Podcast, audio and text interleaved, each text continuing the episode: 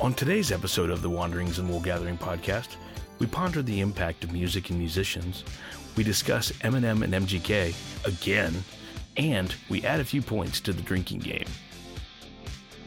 Welcome to Wanderings and Wool Gathering, episode four. Tonight's episode brought to you by Small Giant Designs.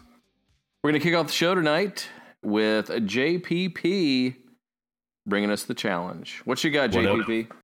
JPP? Well, uh, we talked last week, and the challenge was essentially if certain artist or music didn't exist, then another form of music wouldn't exist. Um, had it not been for X, we would not have Y. So I want to ask both of you gentlemen what you came up with in the answer, and I'll answer last. Sounds good. Steve, do you want to lead off? Sure. Um, I went uh, old school on mine, and I, I don't know uh, with that little introduction you gave right there that something would not exist. However, uh, the route that I went was with Richard Wagner, and um, I know you guys know I'm a pretty big you know Star Wars fanatic since I was a little kid. Um, without Mhm. Wagner, we would not have the music that we have for movies today.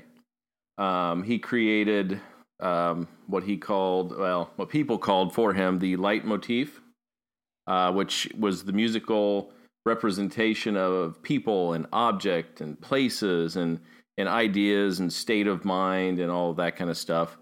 Um, and he did it in his ring cycle, which, if you ever listen to that, it's some serious uh, opera. Um, and of course, I can't understand a word, but the music is is so amazing.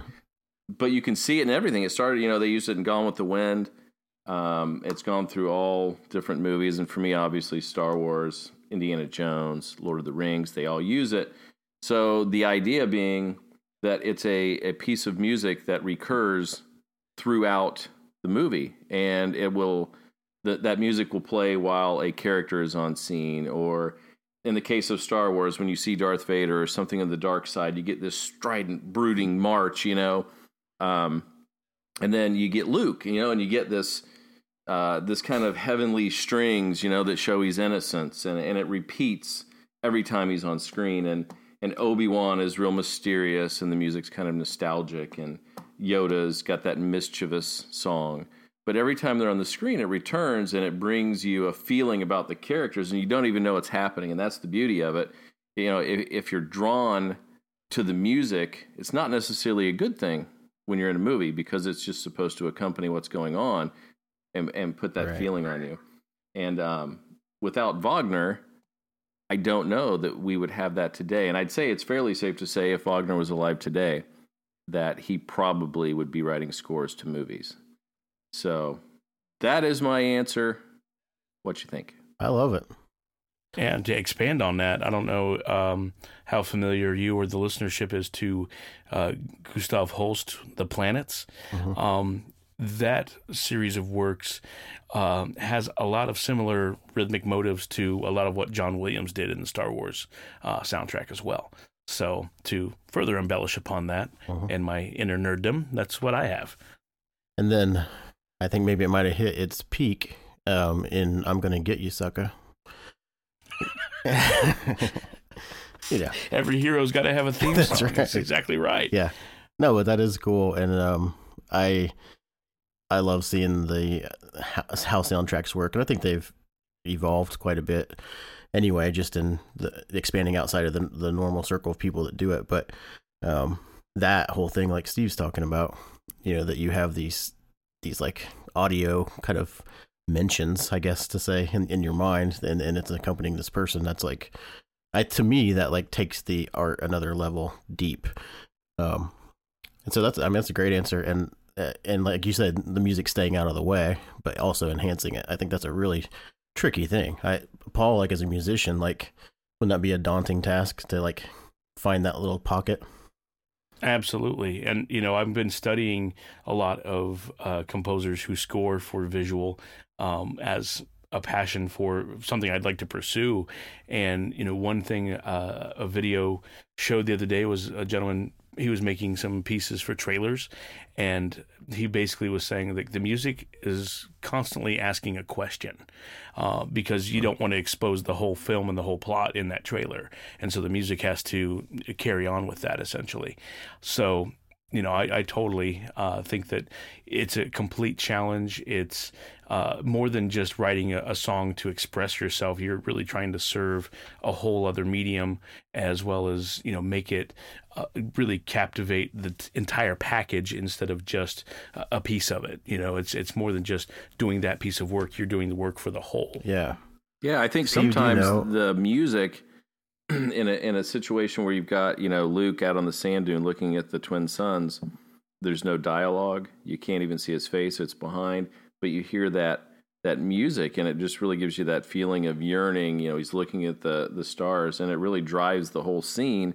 And it's not uh, something they're saying. There's no action. It's just simply a still mm-hmm. photo with that music. So powerful. Right. Do, you know, um, Stevie, whether he um, composed to the footage or to an idea? Do you know? Um, I know. Well, I, have I've seen them do the music. I actually played the music to the movie. Um, I think they build it together because he did work pretty closely with George Lucas, but I don't know definitively how that worked exactly. Um, but I do know on many occasions uh, John Williams has given credit to Wagner for what what he's doing. Got you. Here's a quick question, not to throw this in the weeds, but um, what modern score ha- have you, either of you, um, encountered recently that kind of really, I don't know, maybe gave you chills or really captivated you with the with the film? Does anything stick out to you? Well, you know, I'm going to jump in here with mm-hmm. Trent Reznor of Nine Inch Nails, so drink. Um, chug I chug. Think, yeah. no, but when I when uh, when Trent Reznor and Atticus Ross we're set to do the social network, which is still one I can listen to that soundtrack um, while I work and I love it. But when they were set to do that, that was like a perfect storm for me because David Fincher was directing the film, Aaron Sorkin was writing it, and Trent and Atticus were scoring it. And there was a part of me that was just afraid it was going to be too like it, at their real first venture it was going to be too like well let's look at somebody and do what they do so that we have a chance at success but it was a very very different soundtrack in my opinion. I think it was a real i think it's what fincher wanted was to bring trent reznor to the table but then like steve said with this push it to the background and just have it enhance mm-hmm. the scenes. And i remember trent in one of his interviews talking about seeing some of the footage with a completely different score underneath it and you know kind of feeling a little bit daunted of how to go about changing things. And um but that one to me launched uh, oh the idea that okay well in this world where artists are trying to figure out what they do because you can't just sell a platinum record and sit back. Um, it opens doors, you know. And I'm sure Trent Reznor's not the first crossover to do that, but um, mm-hmm. as we grew up in the '90s, it was more or less the soundtrack was maybe somebody cultivated and um, commissioned a few bands to write a song for it, you know. And that was more of a soundtrack right. than a score. And so uh, that one sticks out to me. Social Network, uh, highly recommended. Absolutely. And, you know, it's interesting because that movie is kind of a stark contrast in terms of the, the type of feel that Reznor would normally do, where the girl with the dragon tattoo makes a lot more sense. Uh-huh. But it's still what he did nailed it. It was really cool because th- there was a lot of suspense and mood because it was such a, um, you know, they were driving with with uh, you know in the fog with no headlights, right. basically coming up with the social network. So it fit the story very well. Yeah, I like that. And then they're set to do uh, like a '90s show uh, that Jonah Hill is doing, and they're also set to do the Watchmen series. So, you know, some more interesting music out of that camp, I think, soon. Totally stoked. Absolutely. What about you, Steve? Yep. Well, for me, uh, the easy answer is uh, Secret Path. It's um, it was illustrated. It's a story mm-hmm. that was illustrated by Jeff Lemire, who's one of my favorite artists, and uh, the music was composed by Gord Downie uh, from Tragically Hip. And um, what they were doing was uncovering something that had gone on in Canada in their past, and they were trying to bring it to the light where um, basically the church in Canada at the time was trying to civilize the natives that had lived there.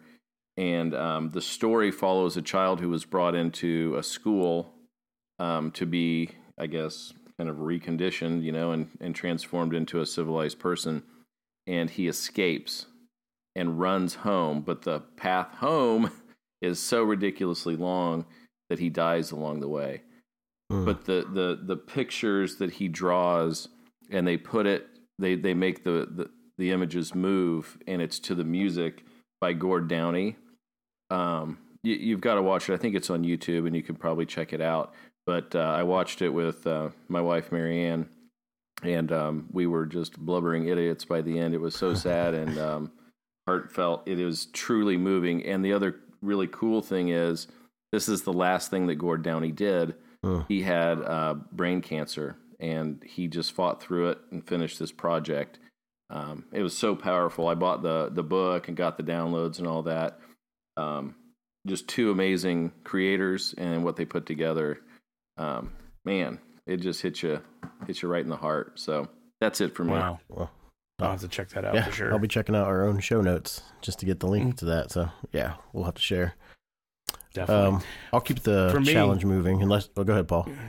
I was just going to say the the one score that recently captivated me. It's it's it complete 180 from the, both of you, but um, the Avengers, the the main theme, um, b- just because the Marvel Cinematic Universe has done a really good job of of unfolding these characters and building the story, and and uh, you know just in the first Avengers movie when all of them were together before they got to the big fight scene at the end, and, and they started playing that theme, I was just like, wow, this is like the first piece of music that's hit me vi- with the visuals like this in a, in a while.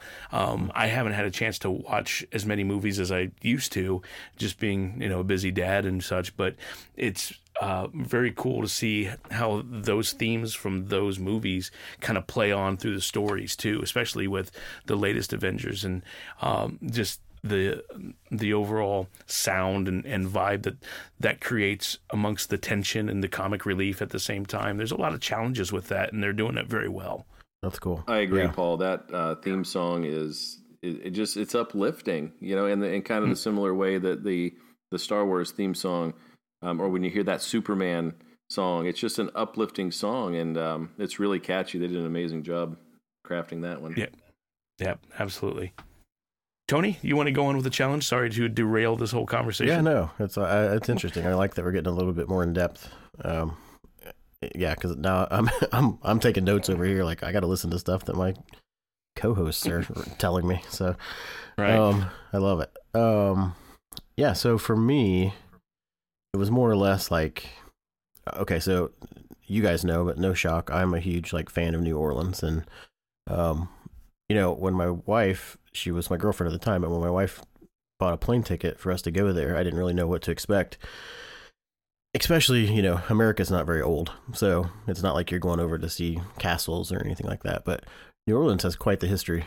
Um, being taken over by different places or being French owned when we were still, you know, the United States without them, uh, part of the Louisiana Right. Purchase, all that stuff. We won't do a history lesson right now, but, um, but there was a thing called Storyville. I don't know if you guys are familiar with this, but um, basically, they needed a place to like kind of regulate prostitution, and I'm going somewhere with this, Paul.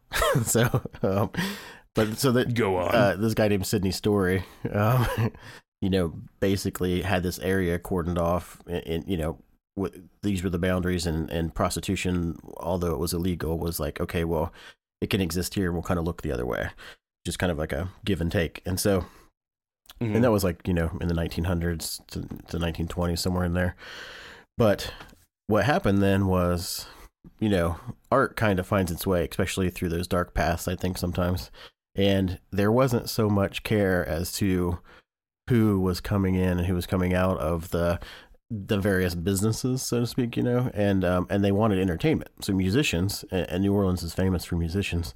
You know jazz was being born at the time but you had that heavy like segregation. And so in this particular area you saw a lot of um desegregation in the sense of musicians. You know a band could be comprised of both white and black. And so you know talent was able to like speak for itself and it wasn't no one was being judged on skin color. No one was being judged period. I mean you're in the red light district so um it, it gave birth to a lot of um a lot of different bands, a lot of different feels, experimentation, um, things like that. So, what ended up happening was, you know, jazz kind of was born there.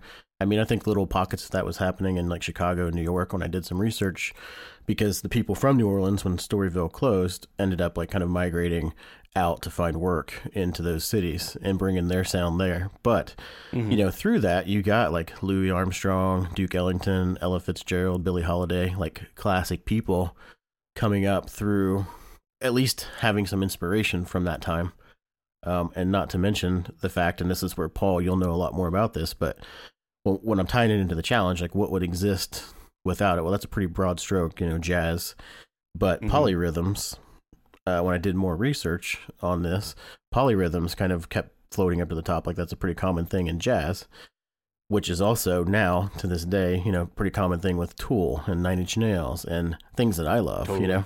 Yeah. I mean, yeah. even across the board, I read Britney Spears, you know. I'm sure there's a lot of musicians that are using the using the technique, but um because a lot of um you know, stupid barriers like like racism and things like that were in the way at the time, this little pocket of thing gave way to just say like, go do your thing. Like, you know, what's what happens when music just has a place to exist and um, follow that all the way through to today. And I think jazz has influenced a ton of people. I think those people I mentioned, I think like Ella Fitzgerald and Billie Holiday were able to pioneer women in music a little bit too. Um, and mm-hmm. you know, if you you probably wouldn't have an Adele if you didn't have that, or a Fiona Apple, or anything like that. Um, so I don't know if that quite answers the challenge, but I think without Storyville and the birth of jazz, you wouldn't have many, many, many things that we have today.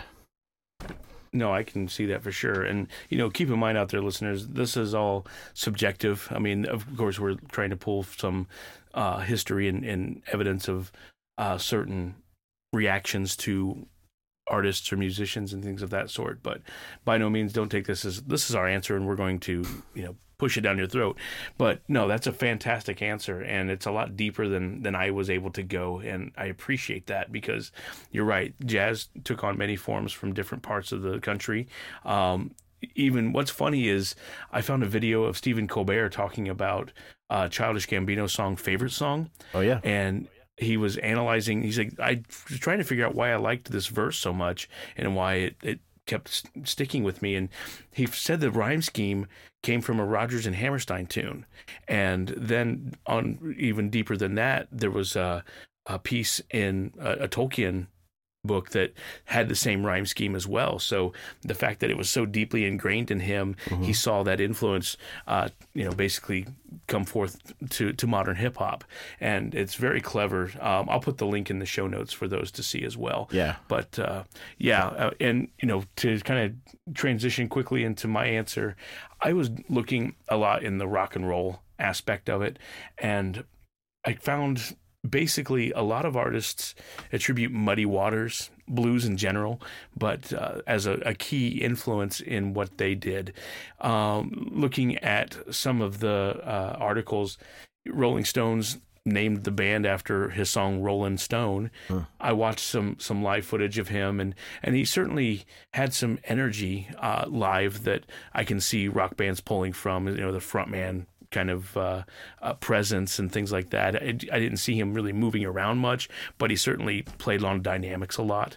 Uh, and I think that you know rock music took that and ran with it. You look at Mick Jagger, you look at Robert Plant, and um, even Corey Taylor, things of that sort. I think that all plays a role and even guitarists looking at blues music as uh, as an influence. Jimi Hendrix definitely pulled from blues music and then you know turned it up to twelve and, and blew up speakers and things like that, and which then turned into Black Sabbath, turned into Metallica, turned into modern metal today, where the distortion is certainly high gain and rips your head off.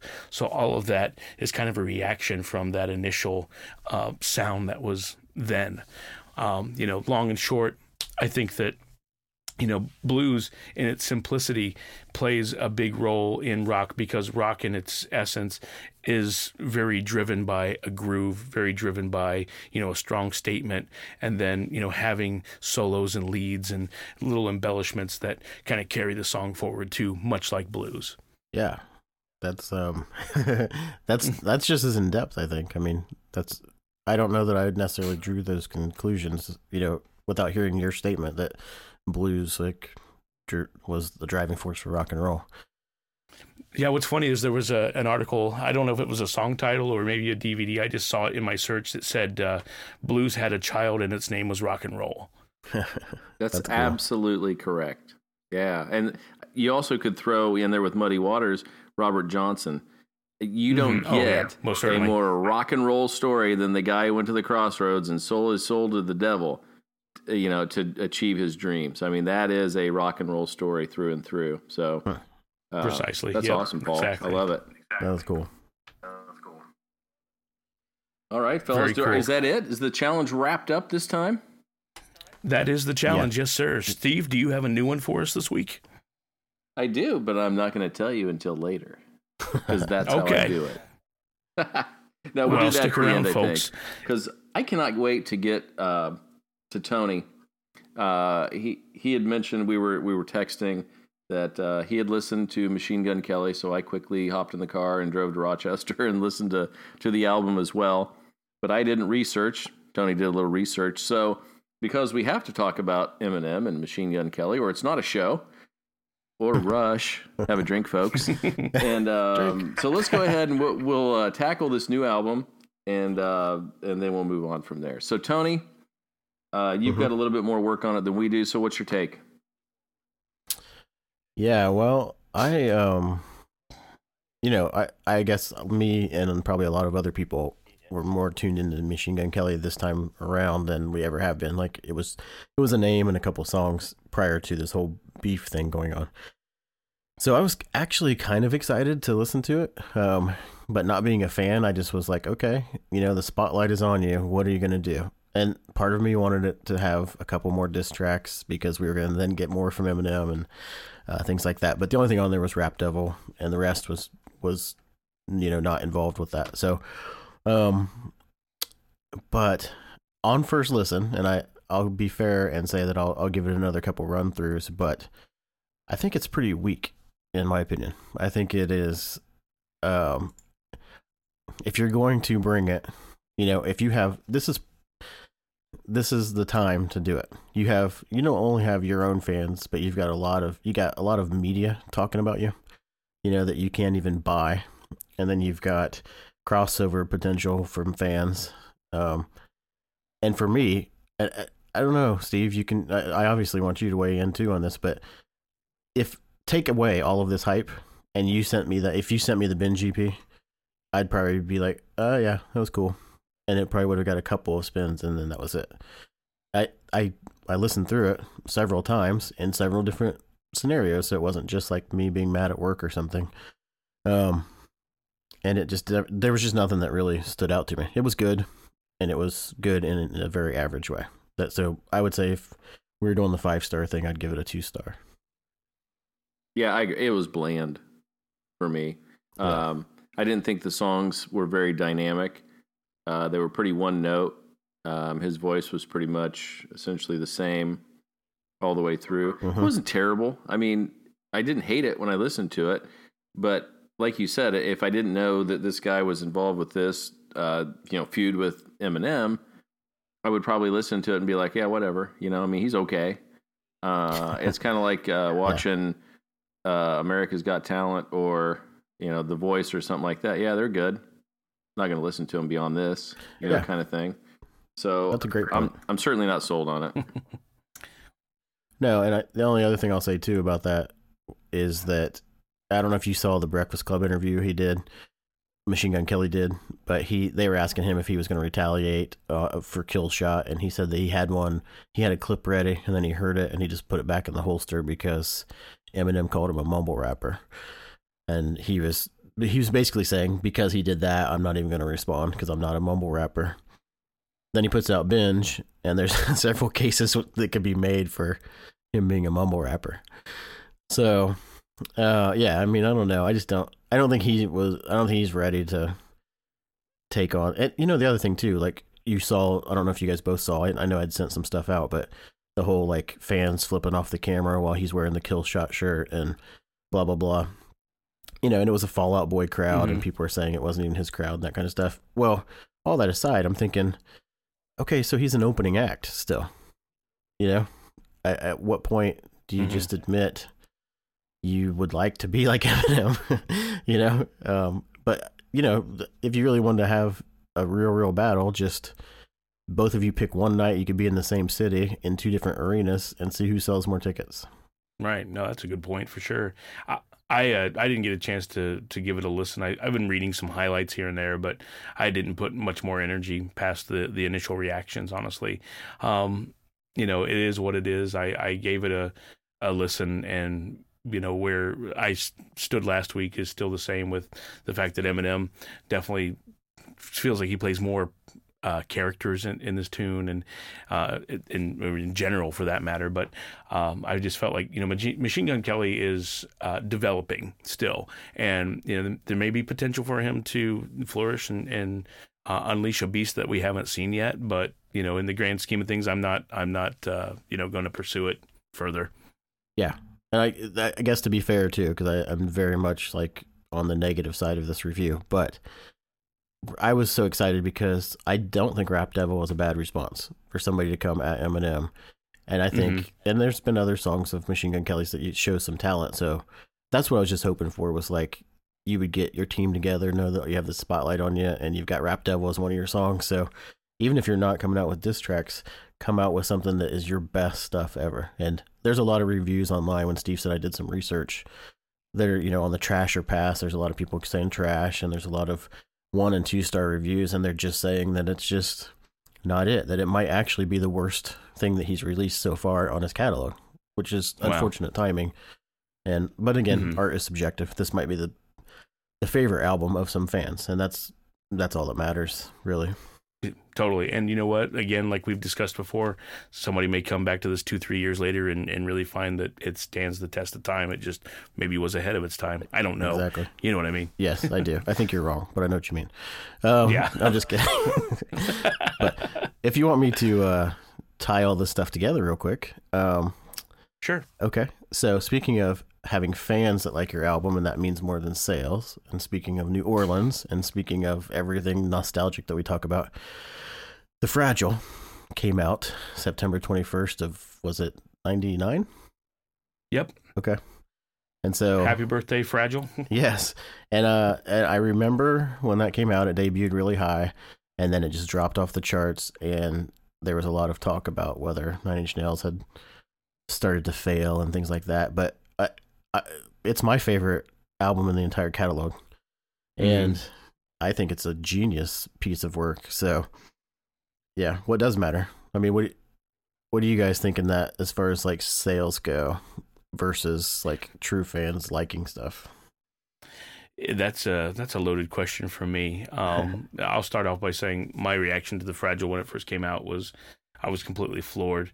Uh, actually, today when I was out running around with the family, my daughter was napping in the back of the car, so I had the speakers faded to the front so she couldn't hear it, and uh, was listening to. It was actually just kind of in rotation of Nine Inch Nails in general, but uh, the Fragile was pretty heavy Mhm. in in that playlist, and you know to this day I still feel really good when I listen to that album just because it, it has a lot of themes that kind of keep playing on themselves, like La Mer versus, uh, uh, shoot, I can't remember the title off the top of my head, but uh, there, let me, I'll look it up and we'll get back to it. But basically, there are some rhythmic themes, there are some melodic themes that, that keep kind of coming back and forth through the album. And um, just the fact that it had a more of a, or more of an organic approach than the previous efforts too. Everything was real gritty and distorted. You have broken, downward spiral, and pretty hate machine. Where this one actually has some nice acoustic piano that plays very well in the, in the songs and, and cello and Yeah. uh, you know orche- orchestral bits and things. So. Um, yeah, I I think that you know people were expecting that that anger that we had before. Trent was going through a, a transition in his life, and this really spoke to that for him. And um, you know, kind of like again with Eminem, people's uh, jabs about liking his music before he was sober. You know what? It, the artist is doing what the artist needs to do. Um, but you know, looking back now, I think people, if they are celebrating Nine Inch Nails discography, The Fragile's going to come up on top. I agree. And side note, it was recorded in New Orleans. Why Trent lived in New Orleans.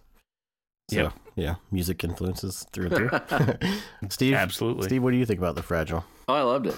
Uh, I I like pretty much all of their albums. Um, I I didn't. I'm still not a huge fan of the recent one, but um, I pretty much love them all. But I wanted to add something because you went back in time to talk about that.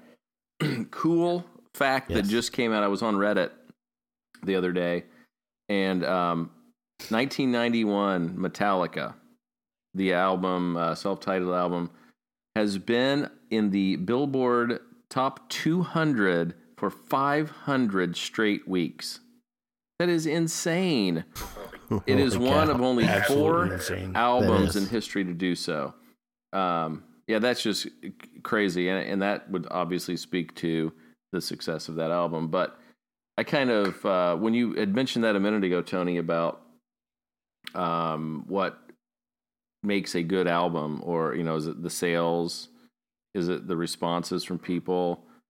Mhm. I don't know. I mean, that's that's a a great question. I think we ought to dedicate an entire show to that because you could use movies, you could uh, you know do TV shows, books, mu- you know that's a topic that I think we could probably talk about forever. So I'm going to bookmark that one and move it to a later episode if you guys are good with that. Oh yeah, that sounds great to me. And listeners, if you have any thoughts on that, please feel free to weigh in in the comments. Yeah, exactly. All right. Um, and especially, uh, there's a lot of lists that go around on the internet these days, and there's a lot of like, hey, we're going to take this artist and rank their top whatever. So, if there are some Nine Inch Nails fans listening, I'd be interested to see what your like top five albums are in their collection, or Metallica, even. You know, any of anybody really. Just uh, what what's a top five? Because I I think maybe when we do do that episode, I said doo doo.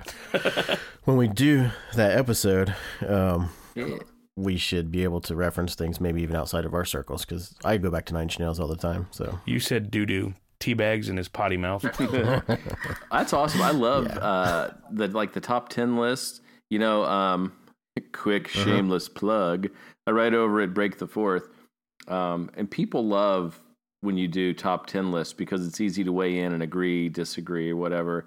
And I had a, a piece where I did the top ten, my top ten favorite Slipknot songs, and um, I got a lot of responses when I posted on Facebook and Reddit and stuff. So uh, that's that's a lot of fun to do. So maybe in the future we can combine a show with an article or two and and uh, knock this out because the the reason behind why you rank them is so cool, and that's what I love to hear, as opposed to just uh, you know put in my top ten, you know.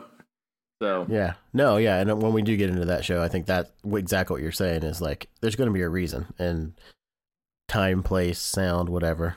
We don't, who knows what it is, but uh, it's that's what that's the one thing I love about art in general is that whole subjectiveness and personal thing and and uh, so yeah, let's do that for sure.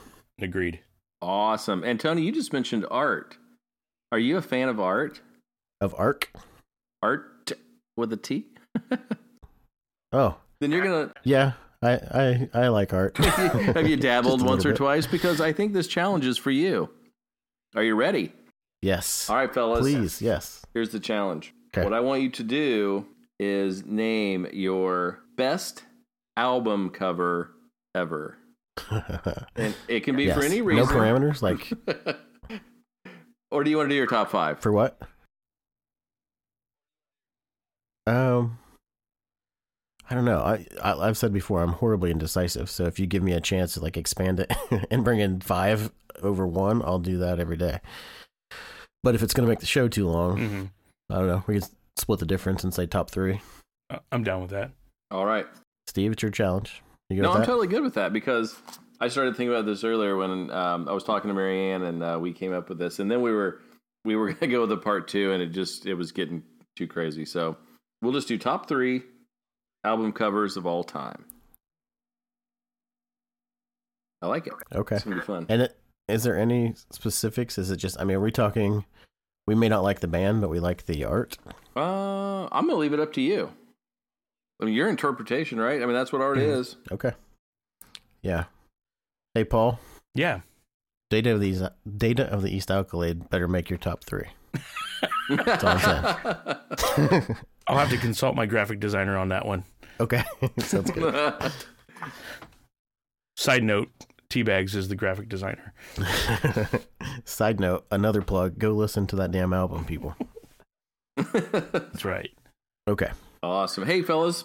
So, um, outside of Machine Gun Kelly, Tony, you're not allowed to talk about that.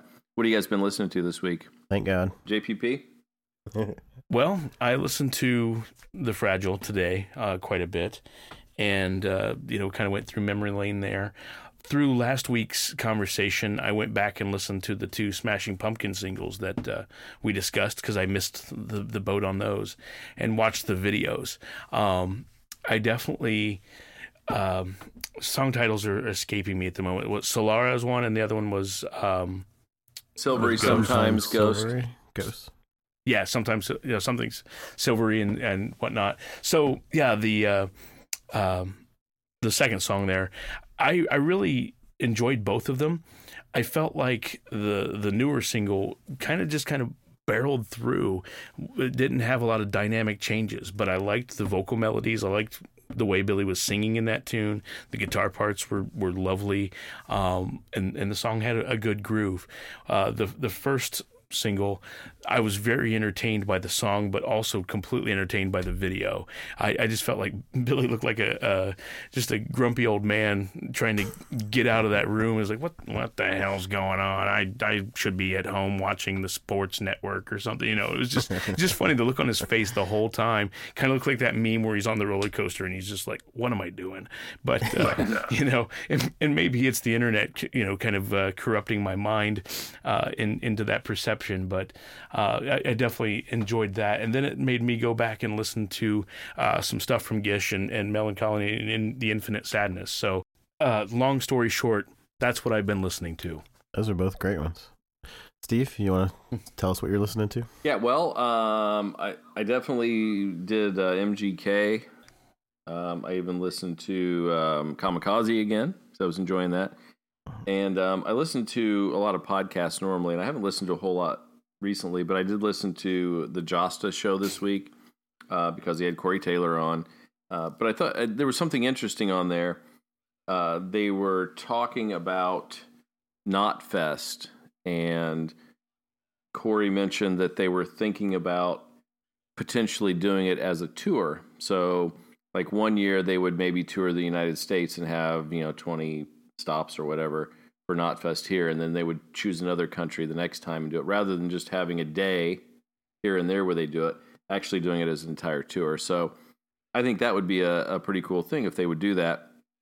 So I think that's where I stand. I didn't have a chance to listen to a lot of other music this week, so darn it, I'm letting us down this week. So Tony, you're gonna pick us back up, right? That's okay. I li- I listened to enough for the both of us. Um, but I will only mention that's the hardest part, honestly, for me is when we get to this part. I I don't know that there's really a time I don't listen to music all day long, and so what I'm listening to, I just have to feel like okay, well, it's not fair all the time for me to say I listened to this because of the review. So what kind of like floated to the top or what was new and introduced to me. So anyway, full disclosure, it'll always be two, and sometimes it'll be ten. So just be forewarned. But today it's two. Um, my friend Kyle, he's down in uh, Tennessee right now at the Pilgrimage Festival, and he texted me and he said, "Hey, you got to check out Figure It Out by Royal Royal Blood." And I have. Um, oh man, I love that band. I'd never, I'd never heard of it. Oh yeah. So I check it out. The video is cool too, by the way. Um, and it's got a very Jack White sound to the to the vocalist, I think.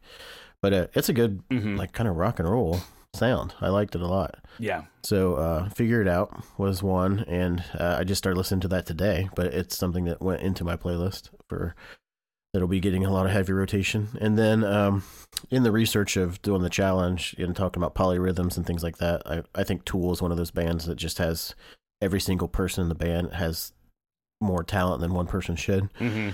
and the way that they can work together. So I went back and listened to Lateralus, which is my favorite album by them.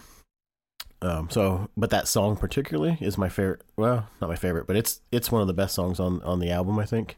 And um, also, if you get a chance, and we'll put a link. But Paul, I think I've sent it to you before. The time signature changes in like Schism. I think they changed like fifty six times or something like that within the song. Yeah, I have seen that, and uh, kudos to the person that had a lot of free time to put that together. yeah, but so uh I, I, mean, and I'm a lyrical person. Steve and I talk about that a lot of times. So, Lateralus by Tool. Um, I will say it like kind of really is something that drove me this week mentally and emotionally too. So those are my two. Very cool. Um, Royal Blood. Did you see the lineup of that group? No, who is it? I don't know anything about them. Um, I don't know their names. There's just two guys and uh, Okay. drummer, and then the singer plays bass guitar, and he runs through two different amplifiers. One with a pitch shifter that runs the bass an octave up, so it sounds like a guitar part and a bass player, a bass part at the same time. So it's just thick, and meaty, and and brutal. Um, the the single that I heard for, for you know when my first listen with them, it, it uh, definitely gave me the Maxell effect. I was blown away. Um, if you get a chance to dig further, I highly suggest it. Okay, Steve, have you heard them? What was the single you heard? What was it, Tony? Figure it out. You said. Yeah, figure it out. All right, I just Gotcha. pulled it I'm up here, it. and uh, uh, I've got it on Apple Music pulled up, so I'm ready to roll. Awesome. Yeah. But ha- Um, have you heard them before, Steve? No, I hadn't, so this will be cool. I'm always excited for new tunes. uh, yeah. So I think it's "Out of the Black" is the the single that I first heard. Okay, Um, just real heavy and and just a good driving groove. nice. Yeah, Steve, I think you'll really like them. It sounds exactly like something you would like. So if you if you don't, I'd be shocked. I'm going to check it out the minute we get off here. But I actually lied to you guys Okay. because I did listen to something else this week. A little song called Subdivisions by Rush, a band maybe you haven't heard of before. No, actually, I just played it to annoy my wife because she hates Rush. So I did that to her tonight. and I'm all out of beverages. Yeah, we need to we need to keep reiterating that anytime you say Rush, people need to drink, and anytime I say Nine Inch Nails, we need one for Paul. Yeah, Paul? no kidding. Oh, oh, for me, we, Yeah. we said anytime I got technical, that was going to be a, a drink for sure. Um, oh, that's right. Yeah, you know, You've I done guess pretty good, You know, though. if anything, uh, you know, as far as the electronic dance music, be it uh, Aphex Twin or Bjork or anything like that, that'll be my uh, that'll be my shot worthy note. If yeah. he says sugar Okay. cubes, then you've got to take two shots. That's exactly right. and if I mention Gling-Gló, it's the third one. That's deep cuts on Bjork. Speaking of deep cuts, this is and drinking when I say Nine Inch Nails. Um, I don't know if you guys have been paying attention, but Nine Inch Nails on this new tour have been pulling out the stops and playing like all the love in the world off of With Teeth, which never gets played, and Perfect Drug, that which never gets played, and they they opened one show playing the entire Broken EP, including the bonus tracks um, in sequence. Um, Wow. I know, Paul. I think you sent out that text to us that someone was complaining because they want they wanted their money back, so they didn't play closer that night. yeah, Yeah, exactly. You know, If and I- I, yeah. and I Mhm. said, what, what was that? I said it's like because you and I saw him in Muncie that night, and he had the flu, and so he stopped the show early. And it's like, well, technically, we didn't get to see closer either. I want my twelve bucks back. exactly. Twelve bucks. That's but uh, yeah, But yeah, actually, a buddy of mine was at the Red Rock show, and uh, he saw Perfect Drug pulled off. And I've seen a couple different videos. There's a second video where the person recording was a little closer to the stage, and just Uh-huh. watching the, the drummer pull those break beats off, I was floored. oh yeah. I mean, that's a weird thing to be able to do. I remember watching a, a YouTube video of some kid um, playing the drum part, and I never thought it could be humanly possible to do. So, I guess uh, you know, challenge accepted by Nine Inch Nails to play Yeah. their own stuff live. Uh, Yep. It sounded great. I think Trent and the whole group uh, sound fantastic, and I'll know more because I will be at the show next weekend. You guys both are going to be missing out, and I will rub it in your face next weekend. Yeah, please do. Well, fellas, I think that brings us uh, near the end of the show, but uh, exciting news for the next episode because September 28th, next Friday, Cypress Hill is releasing a new record. So I believe we will be uh, listening to that to the best of our ability and discussing that on the next episode. You guys in? Sounds good. Yeah, very cool. Looking forward to that for sure. And also, as a side note, if you haven't heard, um, uh, there's a super group out with Sen Dog called Powerflo. Definitely check it out. It's got Billy, the guitar player from Biohazard. Christian Wolbers was the bass player from Fear Factory. There's a couple guys from Downset in the group as well, and then Sen Dog is the vocalist. Uh, very heavy, very you know kind of rap rock driven, but in a good way. It's very uh, powerful stuff. Cool. I will check that out. Excellent. So, all right, Paul, any place new we can find you this week? Uh, still the same old places. Uh, just plain Paul. You Google that. You find me on Facebook, Twitter, Instagram, even Snapchat. Sometimes I get on there and, and show some keyboard musing. So if you want to see some music in action, go there too. Fantastic. Where can we find data of the East Accolade? You can find Data of the East Accolade on Apple Music, iTunes, Spotify, Google Play, or wherever other fine music is streamed. yes. You can also find it on my phone. That's right. Uh, yeah, just don't take my phone, please. But it is on there. Um, I only have the. I have changed my email to teabags at wanderings, wanderings and woolgathering.com. Uh, so it's the letter T bags at wanderings and woolgathering.com. Fantastic. That name again and as is T Bags at. Yes, and we're currently working on a tagline for me, so that will be fun to release. this is a uh, show for kids, fellas. Just remember that. Sorry, children. All right, Steve, and where I can you be am. Uh, I can be found at uh, Foggy's Pal on Twitter, Instagram, and uh, you can also find me at breakthefourth.com, writing and editing. And you can find our shows there as well over at breakthefourth.com. Fellas, it was another great show.